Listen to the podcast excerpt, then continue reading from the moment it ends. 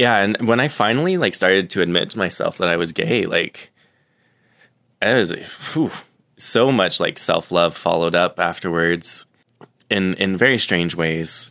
It's a wild, mind opening. It's it's an adventure. so yeah, I decided to like start having crazy adventures. So I'm about to hit the Arizona Trail. Welcome to the Why We Hike podcast, where we explore the highs, the lows, and the whys for going outside. I'm your host, Ford Thunder Erickson, and boy howdy, that intro rhymed real good. Let's do some talking. All right, here we are in the beautiful Sonoran Desert. You can hear the desert birds making their strange noises. And here I am sitting next to a man who has been much requested for this podcast.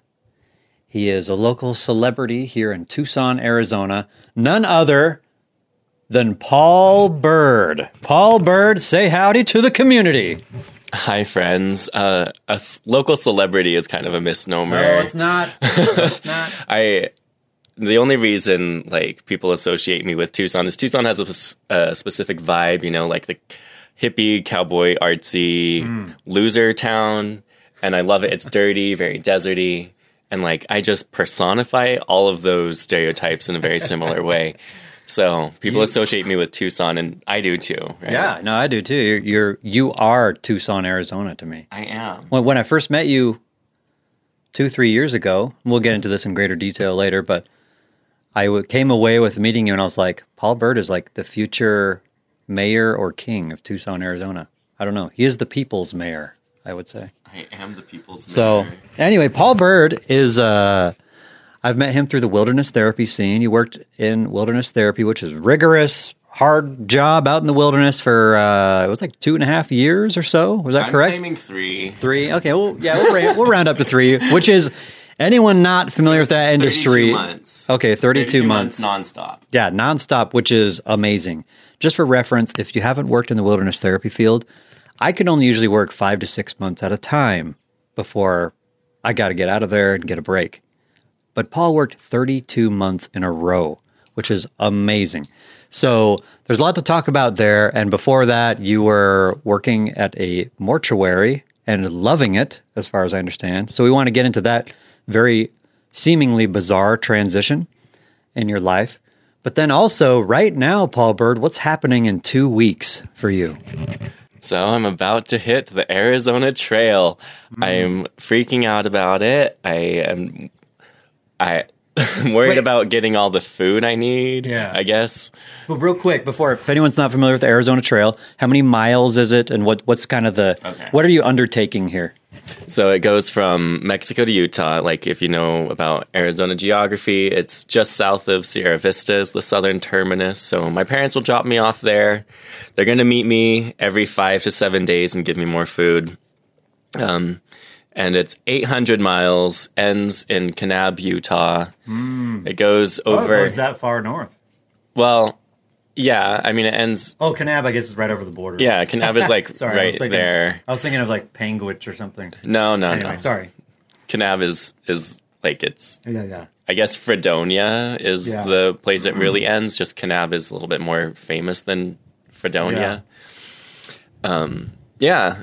So you know, goes over the Catalinas, the Santa Ritas, and those are mountains I've lived with my whole life. Um, like especially the Santa Ritas, Madera Canyon. I grew up going there and hiking that mountain, Mount Wrightson, every year. Not every year. I actually didn't. I hated the wilderness when I was a young Oh, kid. wow. I did. Um, Bombshell. We got something to talk about here. it was like pulling teeth to get me to go to Boy Scouts. And uh, I remember doing Mount Wrightson with the Boy Scouts when I was 14, and it just like it was just torture. It was so weird because now I do it for fun hmm. a lot, and but I absolutely hated Boy Scouts, and it's it's so hard to like put myself back in that mindset. I really have changed so much since I was a young teenager. Hmm. So I don't know exactly how I what my attitude was or like my rationale behind hating Boy Scouts. Um, Well, I, but was, I wasn't a fan of Boy Scouts either. oh, you weren't. Why not? Yeah. I think I I didn't I didn't mind going on campouts and I wasn't anything about the wilderness per se that I was like hated necessarily, but I just I just remember never wanting to do any of the scout things ever. Merit badges, scout camp, all these things. I just, the, I hated the uniforms. Oh, uniforms suck. but but yeah, anyway.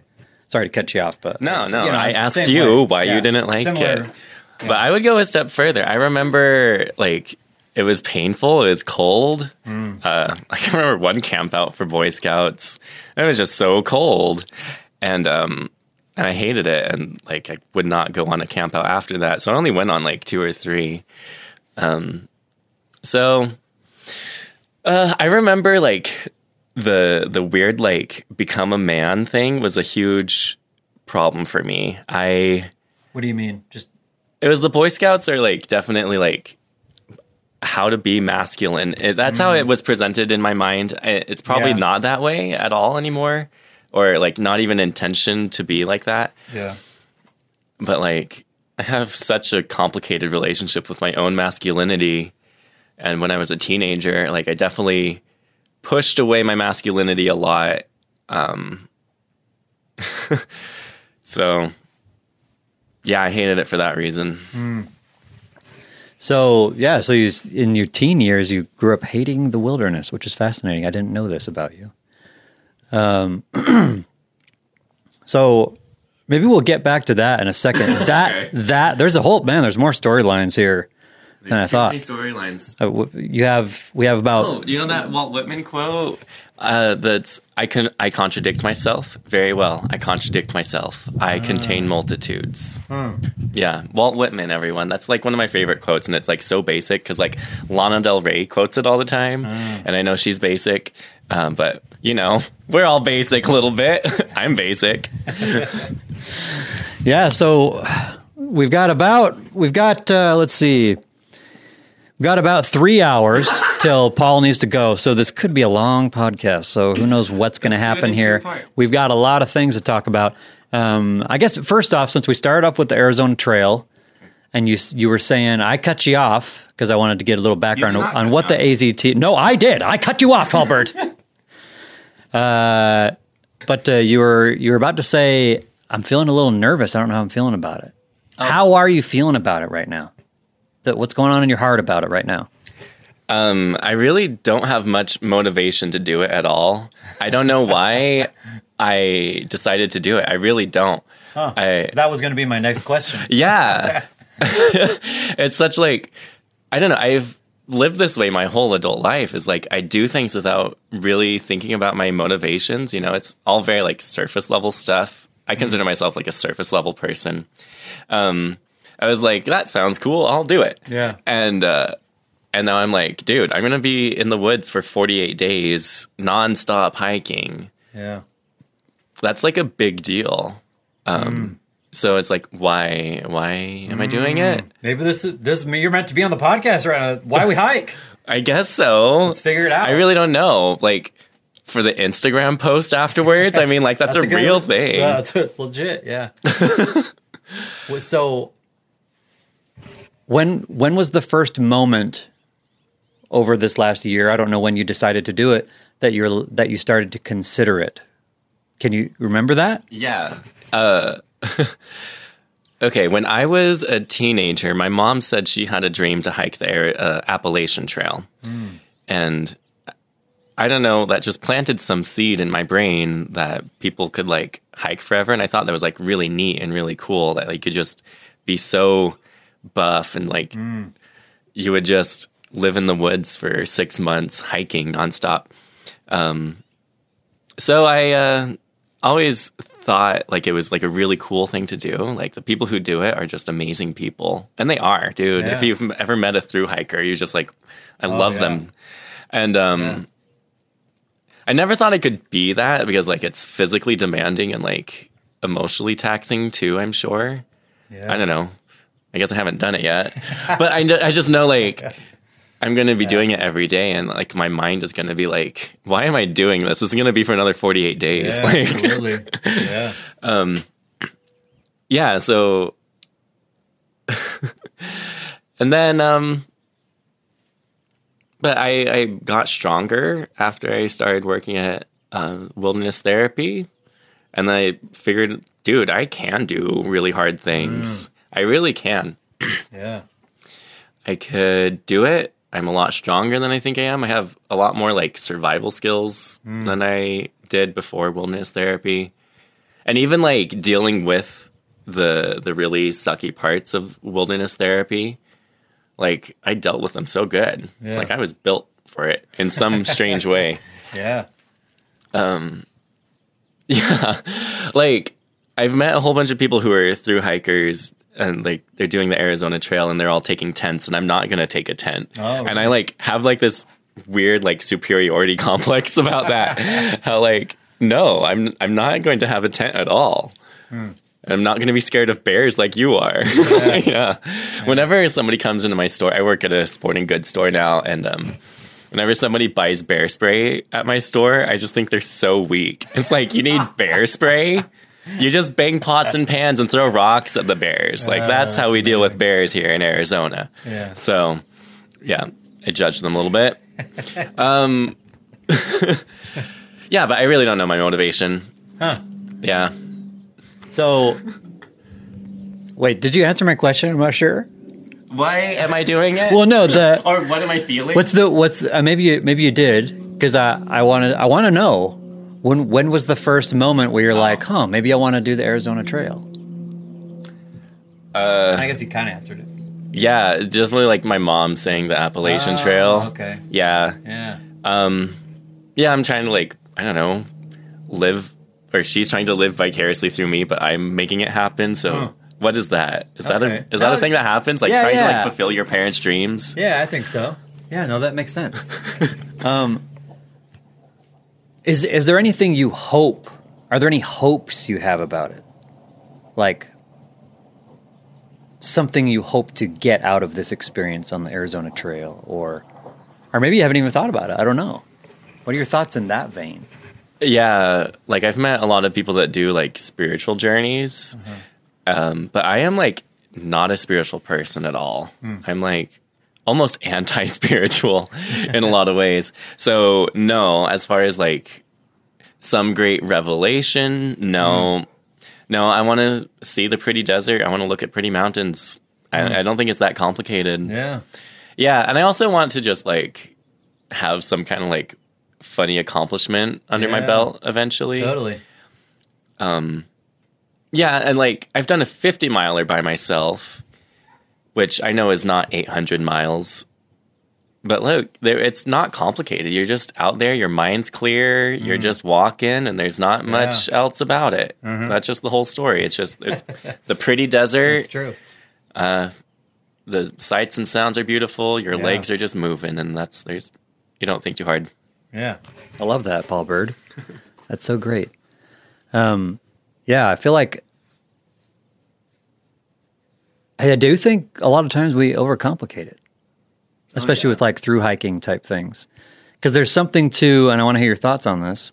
There's something to just you are physically able to do this thing right now, you know, and you're in a position with your life and everything where you could do it. And so you're like, I'm from Arizona. Why not? you know? Yeah, And so just bare minimum, what an amazing life experience. You know, you could decide not to do it and still life would be great. Right? But you're going to do it assuming everything, go, everything goes well. no, I believe in you, Paul Bird. you will you. will do it. I will. And what, yeah, what an amazing, if your life is a painting, a nice, like a beautiful uh, tone of color you're adding to this aspect of your life, you know?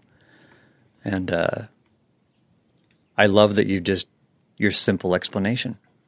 Yeah. Because I remember when I did the John Muir Trail in uh, California, 100 miles, right? 100 uh, we did about 250. Oh, 250. Oh my gosh. Yeah, we did a little bit. The John Muir Trail is about 211, but we did had to do a little extra because of some permit issues. But So it was roughly about 250. And I remember there's a lot of PCT hikers out there because it's just it's a section of the Pacific Crest Trail, and you know we're like these like kind of naive first time through hikers, you know, like oh this amazing experience, you know. But the PCT hikers, they're probably like just on this spiritual journey. They're like learning so much about themselves, and they could just you know tell us all these things and when we first encountered some of them at the base of Mount Whitney in California, it was it was a very funny experience because uh, I remember we saw a couple of them and they're camped kind of close to us, so we were just kind of chatting with them. And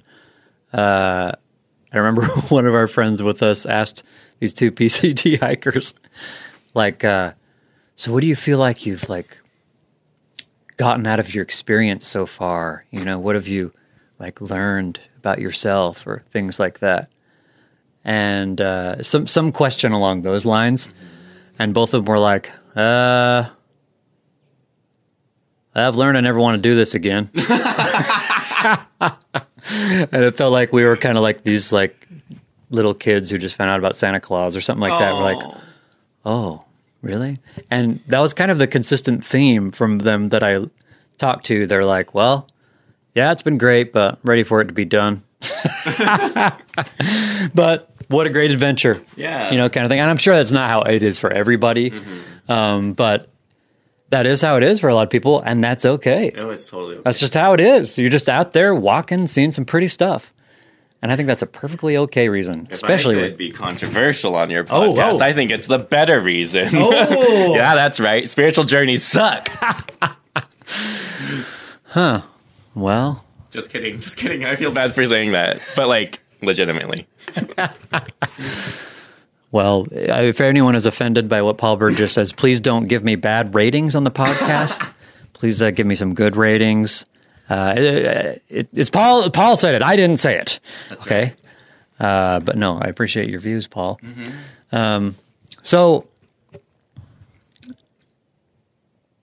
okay, another life transition I want to hear about was you were full on dealing with dead people for a living.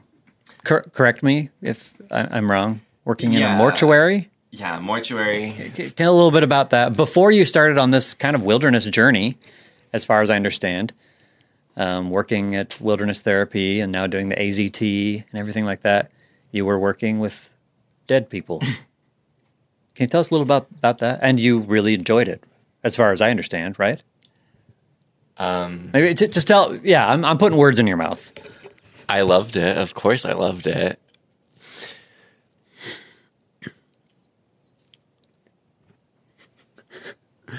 Um, it's it's the there's like this edgy teenager thing that's like, oh my gosh, I'm gonna go to work and be surrounded by dead bodies, you know?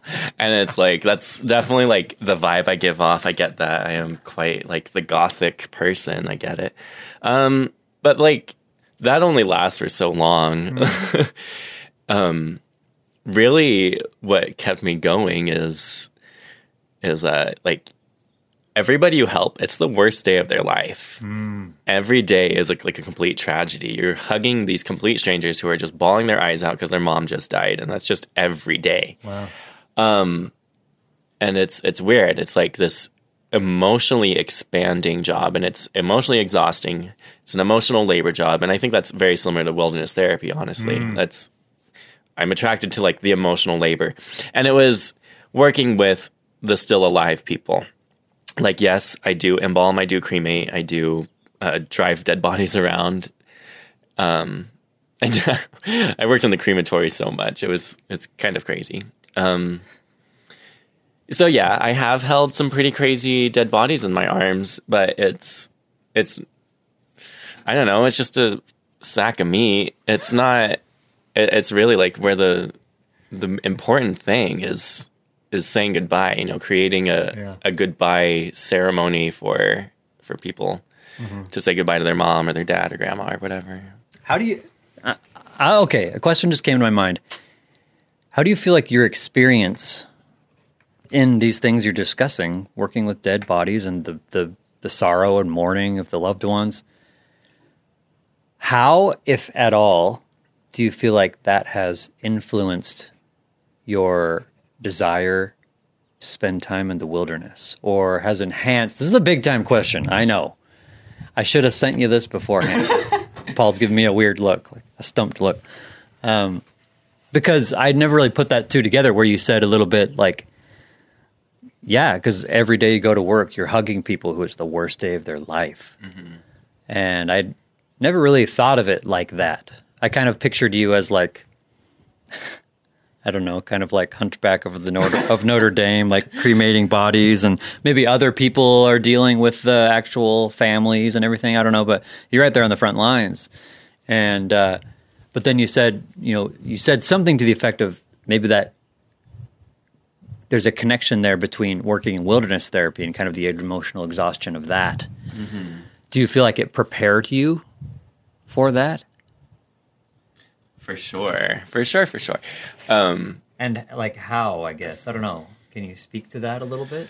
Is that uh, or how, how sorry, I'm asking a lot yeah, of no, no, I right got it. I got it, I got it. I, I think just exercising your emotional muscles, it's kind of weird. That's a metaphor, you know? It's a metaphor, and I Yeah. don't want to speak in metaphors too much, but um, just the more you emotionally exhaust yourself, the more capacity you have to feel great emotions more uh, frequently. I think that's a real thing Yeah, absolutely. um, you know, I. it's kind of silly, but like when I was a teenager, I was really into tragedy movies, like complete tragedy movies, and I still am, of course. Um, I just liked being emotionally drained and emotionally challenged. And it made me feel alive in some ways, made me feel important. Um, yeah, like the emotions were meant to be felt, dude. We're um, this life is definitely a, an emotional roller coaster, and like, I don't ever want to numb myself to that. I want to always be vulnerable to whatever life throws at me emotionally. Um, but it's kind of weird because I, I say that, and it's it's very idealistic. I did like hold some incredibly tragic bodies in my arms that just like made me cry so much. But like my empathy can only go so far. You know, I I don't know what it's like to be in Ukraine right now, for example. You know, like to be in a country where Russia's just like decided to bomb you. Like, um, I don't know if they bombed them. I just don't know too much about Ukraine. But I know there's at least tanks. I've seen pictures of those. And um yeah, so like it, it's a weird thing. I go in this like weird thing about empathy. I want to say like I'm a loving person, but I also know I have limits to how much I love. And my my services were very well received at the funeral home. I was a really good mortician. I was a really good trail walker too. Hmm. You know, like I, I do have an emotional capacity. Hmm. I don't want to like toot my own horn so much, but Toot it. oh, I, Toot it. all I do is toot my own horn. Like if anybody like has ever met me and they like give me a compliment, I'll like just I know, you know, that's everything I say. Oh man, alive! Yeah. Too many people love me. But it's true. It's true. People who, if, if you're listening to this and you don't know Paul Bird, it's possible maybe you're like, wow, this guy really, he thinks he he really just said that. But it, it, it is actually true.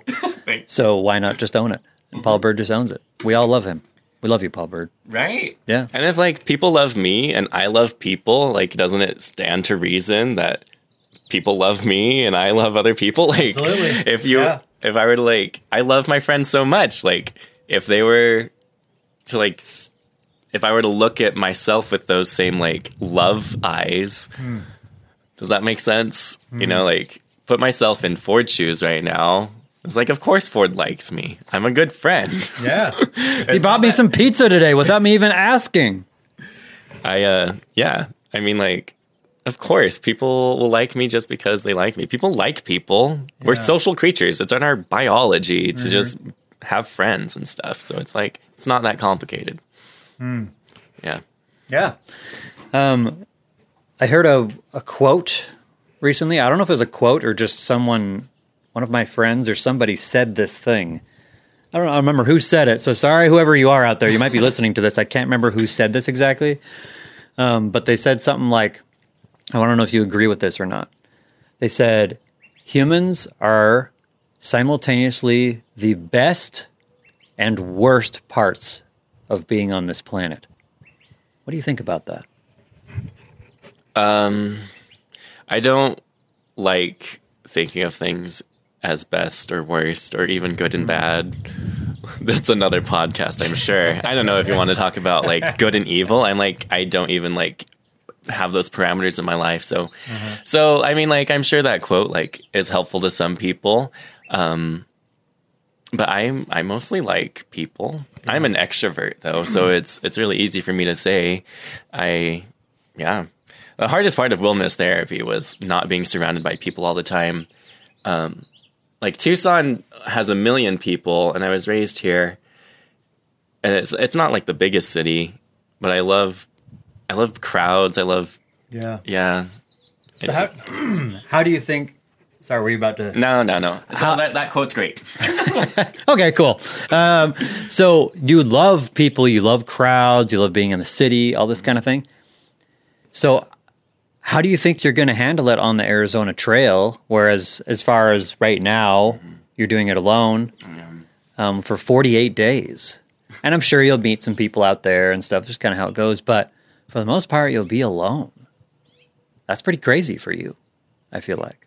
I will be alone. Um, yeah, a big part of the reason why I want to do it is to push myself and to push my uh, my emotions again in a new way. It's like uh, I will f- face loneliness out there, um, which is something I've never really had to do because I've always just been an extrovert, surrounded by people all the time Yeah. but I've been getting in touch with my like solitude self lately. I like doing things by myself. It- It's kind of weird because like especially when you when I go to Chicago, I'm by myself most of the time, but I'm surrounded by people like so much. We're so tightly packed in those trains and stuff and those uh there's just so many people walking around everywhere.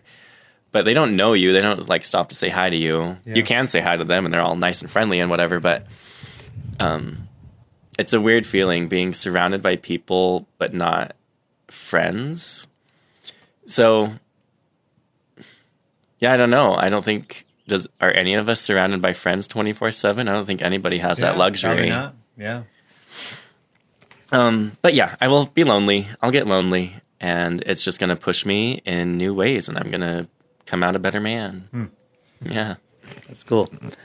So let's let's rewind now. Okay. Let's go back to what we were talking about earlier when you were talking about how when you're a teenager you you hated Boy Scouts, you hated the wilderness, right? Um, and I would presume that back then, if you were to get in the DeLorean time machine from Back to the Future and go visit your teenage self, and you could tell young Paul Bird now, Paul Bird Jr., that you worked 32 straight months in a very rigorous outdoor wilderness therapy job, and you're about to hike the Arizona Trail. Your teenage self would probably be confused, I imagine. For sure. Um, so, what happened? Were there steps, or was it just kind of one day? You're like, "Well, let's try this new thing," which kind of seems like that could be. I don't know. I'd be really interested in hearing about that transition. Okay. Cool. Um, if I could go back in time and tell my younger self something, well, first off, I would just like, you know, give my younger self a lot of love. Being a teenager is hard. Um, I would come out a lot sooner than I did. And I, it's always weird for like LGBT people. Um, it like gets such a big deal and i don't think straight people really understand that like how big of a deal it really is to be in the closet it's it's an incredibly painful experience Yeah. um yeah and when i finally like started to admit to myself that i was gay like it was whew, so much like self-love followed up afterwards um, in in very strange ways. Um, so like I I- like that's a huge ingredient in my life story is coming out and admitting it to myself that I was gay. Um so yeah. I uh was definitely like had a lot of self-loathing and I definitely like, you know, dealt with that self-loathing in a lot of unhealthy ways when I was a kid. Uh, and I'm sure that like translated to Boy Scouts and the wilderness. But I also uh, I have this dear friend named Vinny who is a, a dancer. I love artists. artists are the best people. She's a dancer and choreographer, and um, she said to me one time, I tried to satisfy my teenage self. I tried to like be the person that like teenage Vinny would be proud of and that's that's a, uh, that's been like one of my mantras in life is I try to be like I know teenage Paul Bird would think I'm so cool. Because I remember I remember Yeah. like my older brother's friends that like went rock climbing and stuff and I just thought those rock climbing people are so cool. And I still think people who rock climb are so cool. Uh, shout out to every rock climber. I'm in love with you. I have a crush on you. Um yeah so I I'm living a life now that would make my teenage self proud. Um, so there's that. The transition would be just learning how to accept myself, first off, for being gay. Um, getting like really familiar with um, like authenticity. I can I consider myself an authentic person. I don't think I lie too much. I don't think I'm capable of lying, honestly. And um but yeah, I I like being emotionally vulnerable and I think everybody does. Uh even if we pretend we don't. Maybe I'm making sweeping generalizations over the rest of humanity and like that's just inappropriate of me. Um so yeah, I I learned just to like go on adventures, especially like when you um when you first like start to admit that you're gay and you start having your first like homosexual experiences like in the sexual realm like it's a wild um mind opening it's mind opening it's incredibly hard um it's it's an adventure.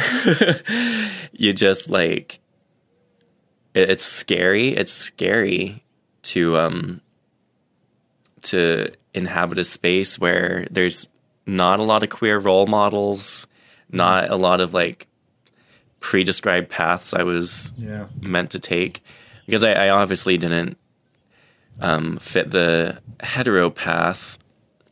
Like it just it just didn't work. It was it created a lot of self loathing, and you can't live that way forever. Um.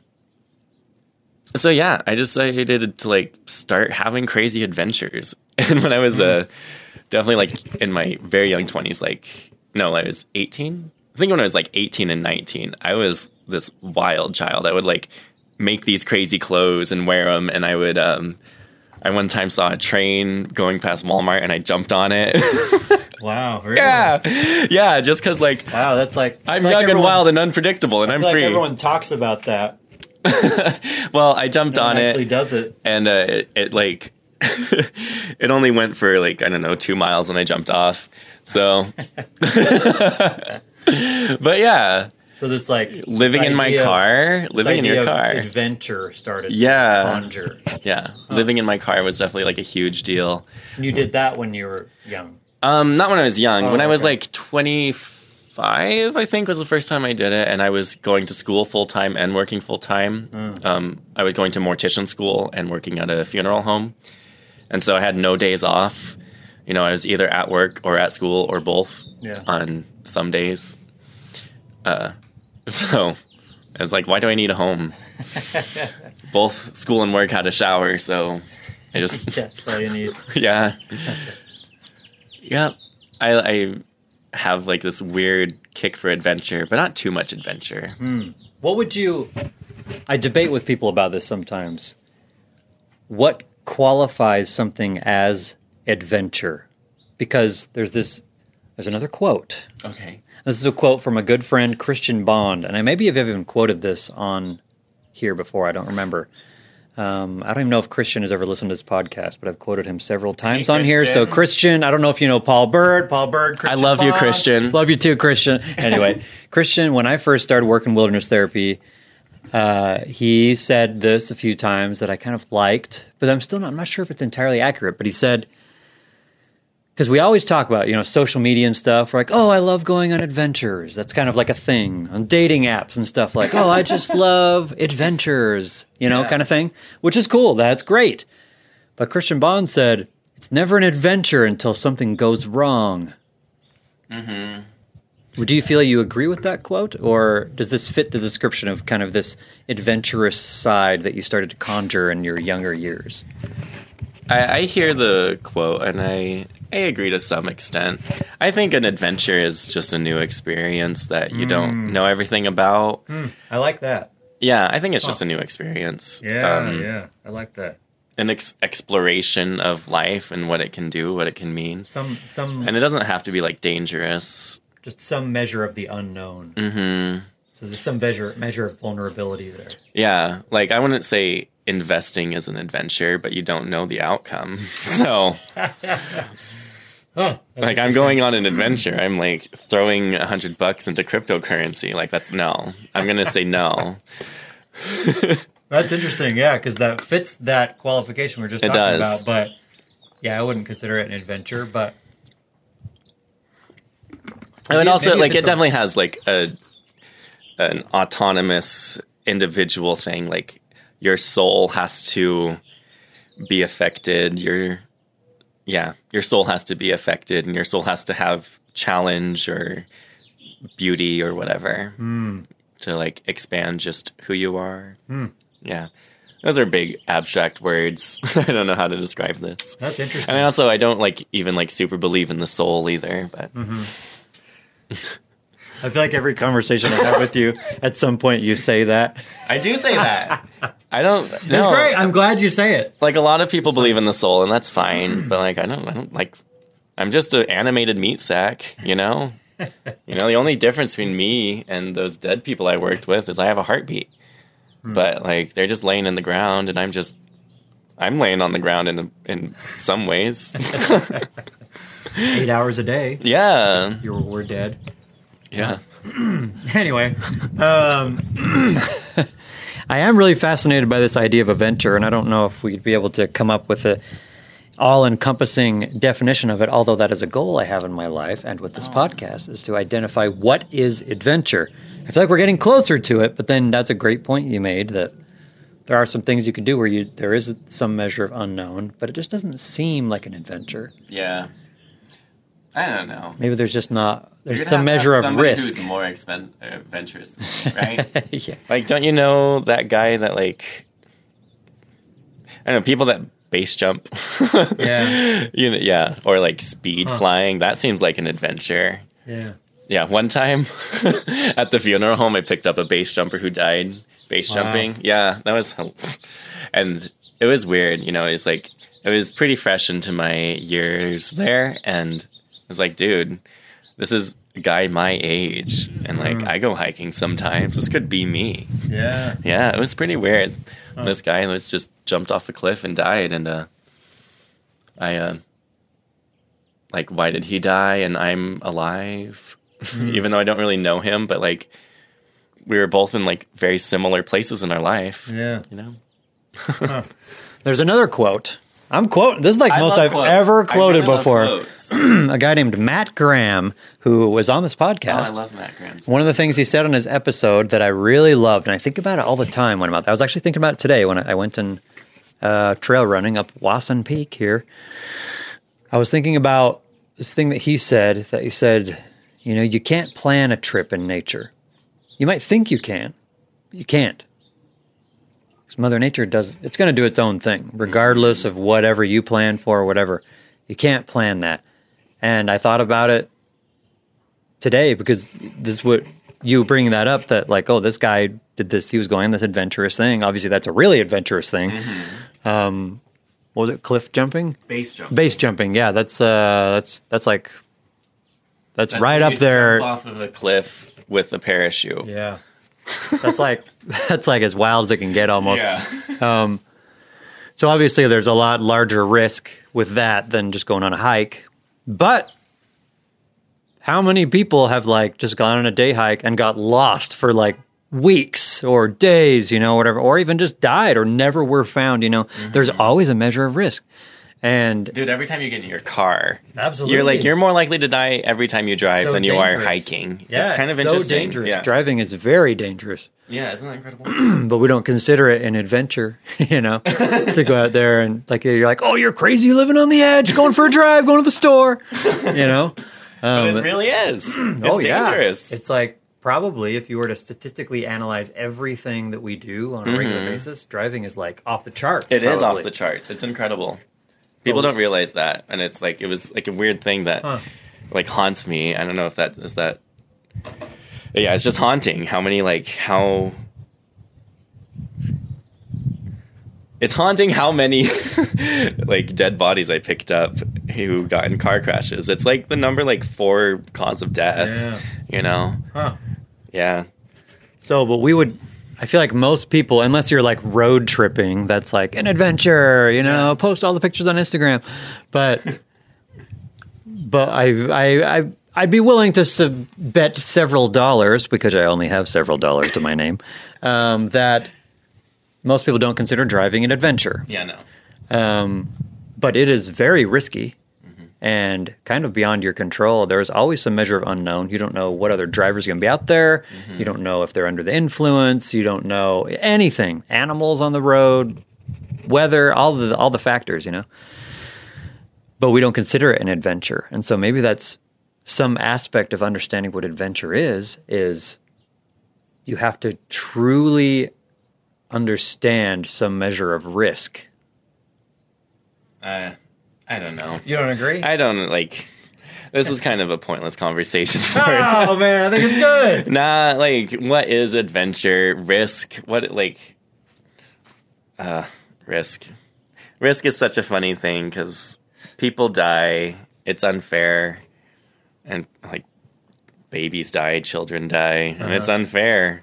Yeah. You know, there's just there's a risk to playing on the playground. It's um and yeah, anytime you're you bump up against somebody else in life, you don't know everything that's going to happen to you. Mm. In fact, I, I would say that like anybody I have like a, a real conversation with has affected me Yeah. in some way. Like down in there, Paul Bird is is the amalgamation of everybody I've met. Mm. Like what is like pure Paul Bird? There probably isn't a pure Paul Bird. I'm just like repeating what other people have said to me and I'm just you know, always in comparison to them, um, I'm either conforming or I'm not conforming, but you can only conform if there's people to conform to. You know, nobody exists in a vacuum. Nobody, no man is an island. Uh, there's a quote. Ah, quote. Yeah, no man is an island. Um, yeah, so life's an adventure because people are going to affect you. I'm affected. I change. Oh my gosh, I've changed. Absolutely. Oh yeah.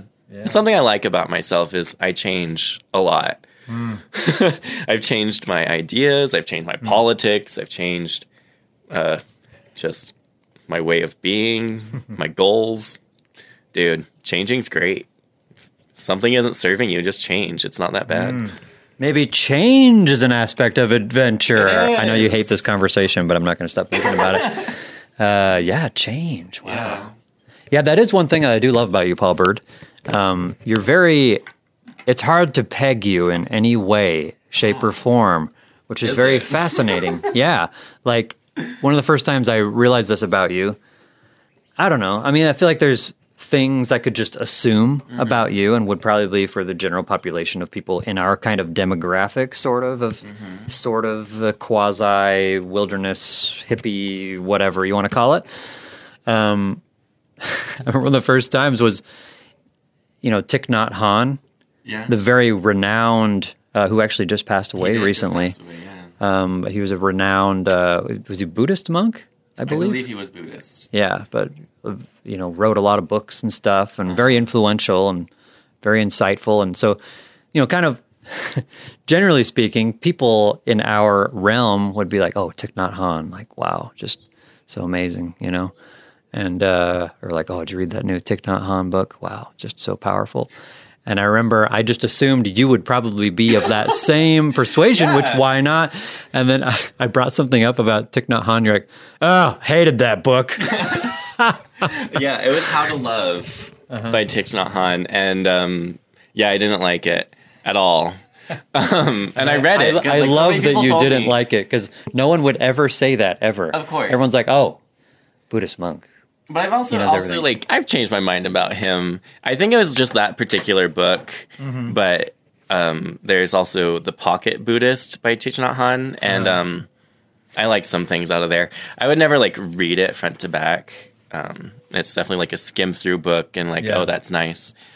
Um, but yeah, How to Love. I don't think I believe in love either, Mm. which I know contradicts earlier in the conversation, but. Hey, you're changing. You're changing, E- even in this conversation. I contain multitudes. I contain Oh, multitudes. comes full circle. That's what it is. yeah. Yeah. Like, what is love? It's such an abstract concept. You know, none of us will ever agree on what love is. We'll never, like, Yeah. love each other equally, which is interesting. Like, I will always, like, love somebody more than they'll love me back, or vice versa. We'll never be equal in love. We'll never have a, a fair, balanced life. Ugh, it's so frustrating. anyway. Yeah, we're covering a lot of topics in this episode. we're going all over Yeah, the I'm place. sorry. I'm- Wow, no, it's great. This is exactly what I wanted from a Paul Bird episode. um, this is amazing. I can try to focus in, and I don't know. No, you're doing a great job. I don't have- I want you to be your 100% self, which you are doing. This is fantastic. But there is You haven't even talked about the music yet. the You- music. yeah, I'm a professional violinist. Yeah, that's true. Here, tell us, tell us about that. Um, yeah, I'm on the Southern Arizona Symphony Orchestra. Currently, we're playing Rhapsody in Blue by Gershwin and the Firebird Suite by Stravinsky, and both of those are part of my dream pieces. So I'm fulfilling some dreams right now. Wow. Bucket list items just being done. Adventure. Yeah, it's kind of an adventure. Although practicing the violin is not an adventure. It's hmm. weird. Like so much work goes into music. and people who listen to music, including myself, like you just you don't see how much work goes into it, mm. and it's very strange because it's like it's like performing surgery, you know, like it's so particular, so fine, and the result is it's pretty for like a few minutes, and it's like so much work for this much reward, Yeah. and it's just gone after the night's over, and it's it's like so strange that I put so much into music and I love it so much when it's so it, it it'll never it'll never be satisfied. There's no way to satisfy yeah. my artistic vision. Huh. I I love that you said that because I feel like it actually does tie into all the other things. Mm-hmm. It does. I am a little bit more consistent than I sound, I swear. because your your experience on the AZT will be kind of like that. it will be. You will have many times where it might just not be very fun. yeah. and very tedious and just kind of like just a grind. Like you mm-hmm. said practicing all your parts on the violin and everything like tons of work going to it. When you finish it there'll be a really awesome instagram post. Yeah. it'll be great. I will like it. Lots of other people will. It'll be fantastic. You'll get some great pictures and people be like oh that's so cool. You did the act azt and and you will say the same thing and it will be mm-hmm. great. Wonderful. Yeah. but everyone else will not see same with your experience with with music that day to day just like grind after grind after grind there's like times where it's not very glamorous Yeah. it's not very cool it's not fun it's not even enjoyable might actually hate it Yikes. at certain oh times Oh my gosh. but sorry you should still do it okay. but i love that that that's a really cool way to connect music i feel like because well, classical music. Yes, I'm a snob. yeah, yeah. I'm a rock and roll guy, but I've experienced the same things Oh, I'm to some degree. no. You know, rock and roll is also difficult and jazz no music is a difficult thing for anybody who does it there's no genre that's worse than another as far as I'm just a snob because I'm a snob and it's a, a meme or something. Can, can I throw this out to, to you? There's an analogy that I give to a lot of people when they're asking me tips on getting into running or even hiking if like maybe they're really out of shape and they want to like climb some mountains or something, you know, and they're like, ah, man, how do I get started with running or something? And I always give them this analogy, and it's a music analogy. And you're a musician, so I wonder if you, how you feel about this.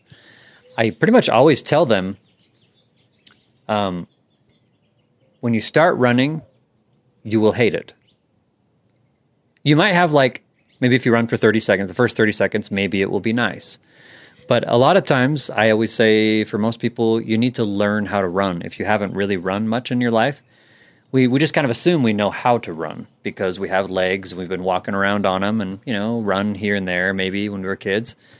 But if you haven't run, you don't know how to run. And same can be said about hiking as well. And so you assume that you know, but you don't. And so when you're trying to get into it and start doing it, it actually hurts and it's not fun. And so most people will quit and say, Oh, I hate running. I hate hiking. Mm-hmm. But they don't know how to do it. And I say, when I was learning guitar, it actually physically hurt my fingers. And it was not fun at all. I couldn't play anything. My fingers hurt. Like it just, there was nothing about it that was enjoyable, really. Maybe occasionally just messing around and I could make some random notes make a noise and that was somewhat enjoyable. But overall, there was no glamour there. It was, it's not fun at all. Um, but the only thing that keeps people going with guitar, and maybe you'd have to speak to violin, is there's just hope. You hope that you've seen other people or heard other people like, wow, that looks like it could be really fun. And they say, it is.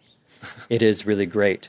It took a lot, a lot of work to get to where that person is. You don't see any of that, mm-hmm. but you have this hope that maybe you can experience some kind of joy that they experience. Or when you see a runner and you're like, oh, that would sounds amazing. Or someone who's going to do the AZT.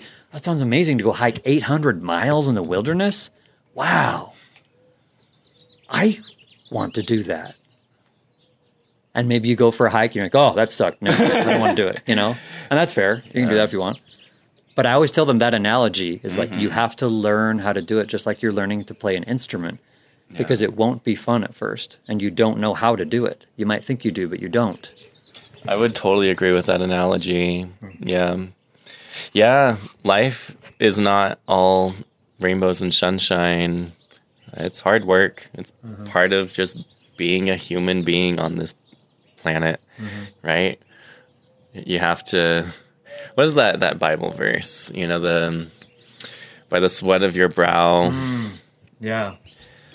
Yeah, it's somewhere in Genesis. Eat, your Eat- bread. by the sweat Yeah. of your brow. Yeah. Yeah. Um, I like quoting the Bible. I've been reading the Bible lately. Um, but yeah, life's hard. Life's unfair in a lot of ways. Um, but I also realized like I have a lot of like privilege too. You know, I was raised in a very wonderful place with a very wonderful family, and so I know it's like harder for some people. But I wouldn't say like yeah, life is just not easy. And it's also frustrating because I have people come into my sporting goods store and like buy boots and they're always asking like I which ones are going to work. And I'm like hiking is not going to be beautiful. It's not like mm-hmm. it's you're going to hurt. I'm sorry. Mm-hmm. There's no boot that will make it so like cact- if you run into a cactus you will run into a cactus you mm-hmm. know like there's there's no amount of preparation no no magic gear that like makes you know, like mm. people that go glamping i'm gonna Yeah. totally like hate on them right now they like take a, a refrigerator to their camp and it's like who like no like there's there's no amount like that's that's a bad way to live life. It is. It's horrible to like expect that much luxury in in the woods um yeah. Or just in life right? There's like 99% of americans right now live like so outside of of mass luxury maybe it's not 99% but like not everybody lives a luxurious life and uh like I, I don't envy Jeff Bezos. I don't. I don't envy that life, you know? Like he he wants for nothing. He has people peel his grapes. And it's like I don't want that. That sounds like torture to me in some ways. Yeah, laying in bed. I mean, every once in a while it's nice, but you can't lay in bed forever. Hmm. Yeah. Life isn't meant to be cozy and comfortable. It's just coming to term with terms with the fact that it's it's not going to be. It's not going to be. And it's frustrating because, like, when we were like infants in the womb, or not like, what is infants, but like, I don't know, babies. Yeah. I don't like the word babies. Whatever you are before word? you're born. Em- Fetus? Fetus. Yeah. yeah. when you're a fetus, everything is beautiful and perfect. You know, it's warm. You have a constant hmm. feed th- right to your stomach, which is pretty incredible, right? Yeah. Um, but like birth is traumatic for the baby like you have to like be squeezed and Yeah. your skull Crazy. is crushed during birth It's like, wait a second. yeah and I that's I want to do this. Want to come to this place? that's biology do and like the baby has to cry and it's like i wonder i, I i'm not a i've never taken any kind of psychology i'm not a very educated man but like there there's always like that part of us that like wants to be held by our mother and just everything is perfect and magical. Yeah. but your mom isn't going to be there forever you know? I uh yeah in fact I would I would say right now I, I love my parents i love them dearly and they're they're not close to death but like i'm seeing their faces change and like their voices change into like old people faces and and voices. Um and i know like they're on the downhill rather than Yeah. growing up. Um and that's like really scary that like i'm gonna have to live life eventually without my parents. And they've been such a safety net for me. It's just such a crutch for me my whole life. Uh, you know we both live here in tucson. And um i go down there and do my laundry and like i don't know talk about books with my mom but eventually she's gonna die. And it is my home is a quite comfortable place for me um that house my parents but i'm gonna have to live without it when they die. Anyway this is something i talk about all the time too it's just death. It's I love it. I don't Now, know I mean, this podcast is a nature podcast, and you can't get much more natural than death. It's true. There's only like an art, right? Yeah. All great art. There, there's some quote. I should figure out who said this quote. Um, all great art has is the subject it's trying to capture is sex and death, Huh. which is kind of funny. Yeah. But yeah, lots of art is about death and sex. Wow. Nature. Nature as a whole. Um, well, there's one last question, Okay. Paul Bird, that I want to hear what in the heck happened. Um, so when you were living your life as a mortician, living your best life there, uh, killing it, no pun intended, um, and then all of a sudden you decided to go work in a very different environment, doing wilderness therapy at the Anasazi Foundation. And you ended up staying there for 32 straight months, which, once again, if you don't understand what an accomplishment that is, I, as a weak person, I've been working there. I've been working there on and off Don't for. to me about- I've been working at Anasazi on and off for eight years now, Eight seven years. or eight years oh, incredible. and but I can only work five or six months at a time before I gotta I gotta take a break, a fairly long break, and uh, but I always come back, but I gotta get refreshed, and that's pretty common for most people. Some people stay longer, you know, but it, it's e- back. yes. Normal to not come back. Some people go walk one week out there and say, "Nope, not for me," which is totally understandable. Um, it's pretty crazy out there. Oh, man. Um, but you did 32 months straight. Like it was mind blowing um, to watch you. Every time I'd come back, I'd be like, "Well, Paul's still here. what the heck is he all right?" Um, but so, how did that happen?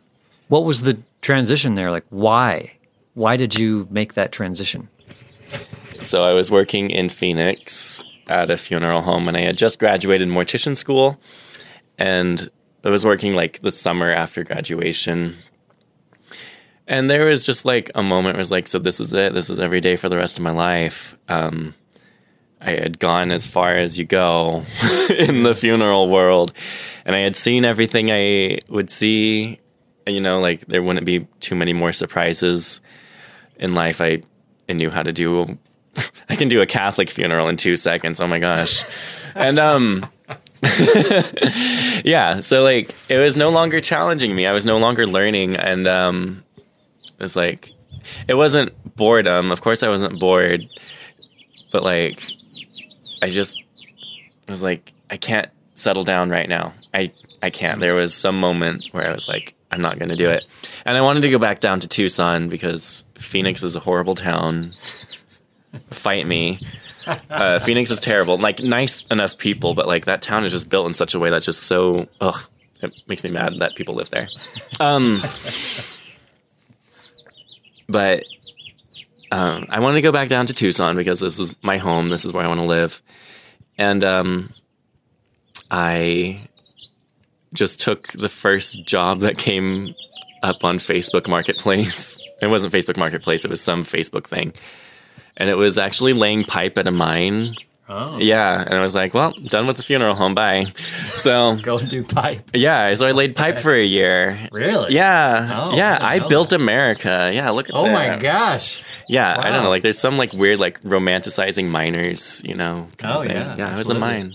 Wow. So I learned how to drive a boat and lay pipe, um, and then, but like up in Phoenix, I did meet trail walkers. Hillary Clemens. Oh my gosh, I met her, and she is just like an angel. Hillary is great. I don't know, like Hello, Hillary. I think Hillary listens to this podcast. I've heard. Hillary, you're great. Love you. Yeah, well, I was like, I want to be her in every sense of the word. Like, she is, oh my gosh, such an amazing woman. And um, yeah, she told me, like, Anasazi changed my life. So I was like, oh, sure, I'll do it. uh, and it did. Like, it's an amazing place. You, like, Yeah. you live in the woods with troubled teenagers. And uh, uh, they, they, I love them dearly. Love so many of them. Um, they loved me. It was great. Very positive environment. Very challenging. You know, like there's the survival aspect that's challenging. There's just like high intensity emotions and anger and working through anger. Lots of angry kids out there. Bless their hearts. And um, yeah, so it was good for me. And so I'm glad I did it. Wow. Yeah. Um, I'm kind of putting you on the spot here, so I understand if you can't think of anything off the top of your head. But are there any experiences you had while during those 32 straight months that were particularly meaningful to you that you'd feel comfortable sharing? Obviously, there's some laws we live by. We can't share, you know, young, you know, some of the kids' names and things like that. But are are there are there any experiences that come to mind that were particularly meaningful or impactful to you that you can think of? And you can think for a while if you want, because I can edit this, so don't worry. And if there were zero, that is okay. But I kind of think that probably isn't true. Yeah. There's um I think getting the first stages of hypothermia was definitely like a, a terrifying experience and having to be like another band like rescued us as in like they brought us dry wood that we could put on the fire and get it going and we did like by some miracle and um yeah having the first stages of hypothermia and like you can't use your hands you know like you like y- your fingers just stop working it's So- pretty incredible What what what happened? i don't know like it was Get to this. Why were you hypothermic? What happened? it was the winter and it rained and we hiked in the freezing rain and when we got to camp everything was wet and had a hard time getting a fire going and Yeah. the rain had stopped at that point but it's starting to get really cold because the sun was starting to go down Yeah. it was terrifying um, but we did it we survived had help so and uh and that prepared me for the following winter when we had a blizzard and I don't know, like something in me like went into primal mode. Yeah. I was like, a blizzard's coming, and we, and you are not getting out of your sleeping bag. You know, I just, Yeah. I, and uh, my band didn't get hypothermia, and it was definitely like much worse conditions, much more dangerous conditions than it was the previous year, and that's uh that's really impacted me, like just a weird like experience of going through something hard and the next year being incredibly prepared. Yeah. Yeah, and I think that's that's part of the reason why. Well, yeah, there was that. Let me talk about another one though. I adore trail walkers or my coworkers. I adore my coworkers. They are just wonderful people. Everybody has such amazing stories and beautiful hearts, and you can just like talk with them and sing with them and uh, sleep on their couch. like it's so weird how much like your coworker, which is I feel like at most jobs you don't have each other's back as much Yeah. as you do it in wilderness therapy. Mm. You're just such a team Yeah. and I loved that. Really loved that. So mm. that's a good experience. Yeah, particular absolutely. One named Amanda. Who, mm. Amanda and I walked together every week during a summer one time. and we could just read each other's minds by the end of the summer. you know, it was very we were very much in sync Yeah. and such a powerful team. It was it's so weird just like have so much trust on this woman that you know like we haven't seen each other since since we've quit or since she's quit i don't think maybe a little bit but we had like so much we've seen each other cry same thing mm. with caitlin like oh my gosh caitlin and i have seen each other at our worst caitlin thane Caitlin Thane. yeah interview her on the podcast I'm trying to. Yeah. I'm trying. yeah, she and I have seen each other at our worst and just crying, bawling our eyes out because the kids are driving us nuts or whatever. Yeah. Or I don't know, the sun's too hot.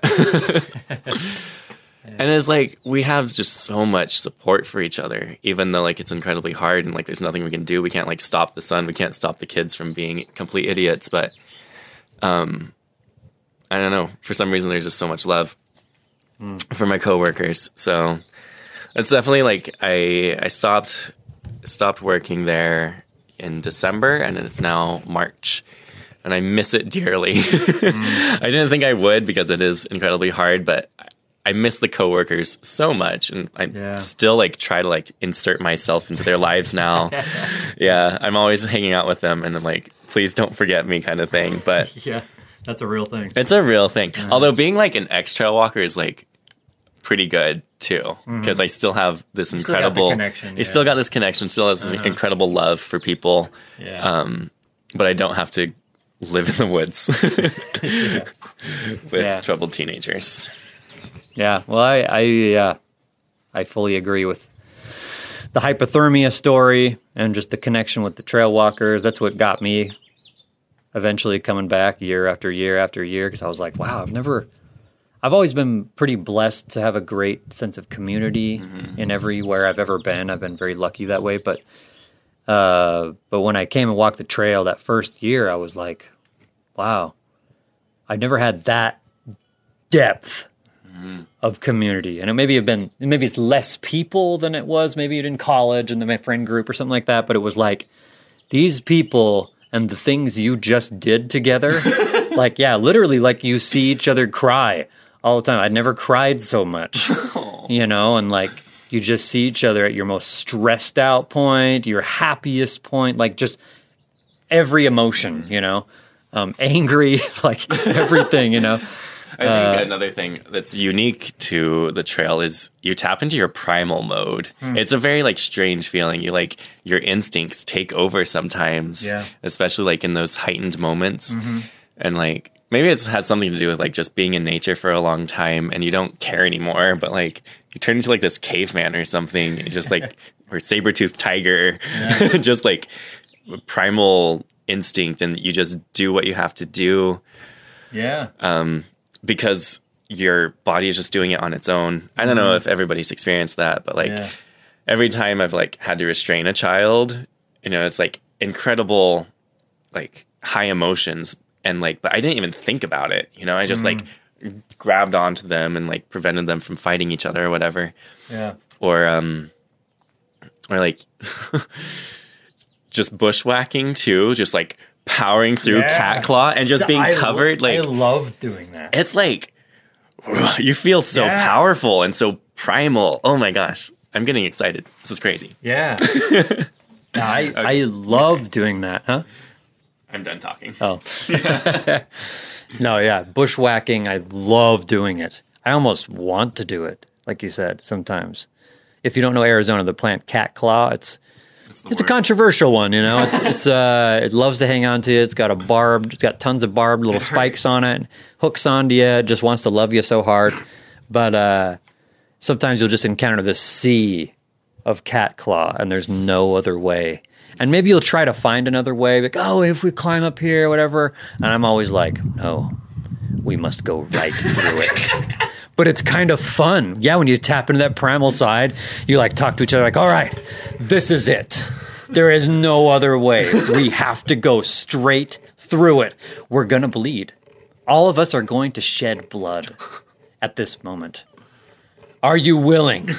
And it kind of like hypes everybody up. Yeah. And you just run through it and scream. And yeah, it's like this like primal side that you don't tap into a lot. Yeah. But it's kind of awesome. It's so awesome. I love it.